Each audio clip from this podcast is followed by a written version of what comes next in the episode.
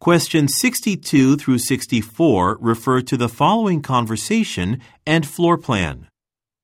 Excuse me, I'm going to England for a few days and would like to change these dollars into pounds.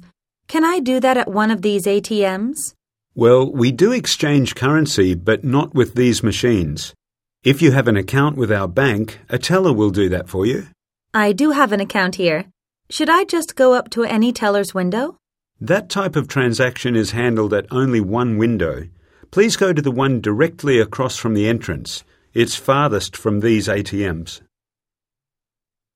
Number 62. What does the woman want to do?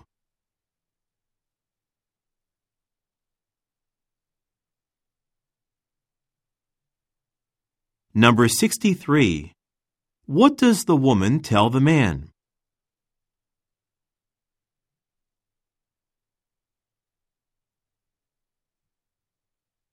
Number 64. Look at the graphic. Which teller's window should the woman go to?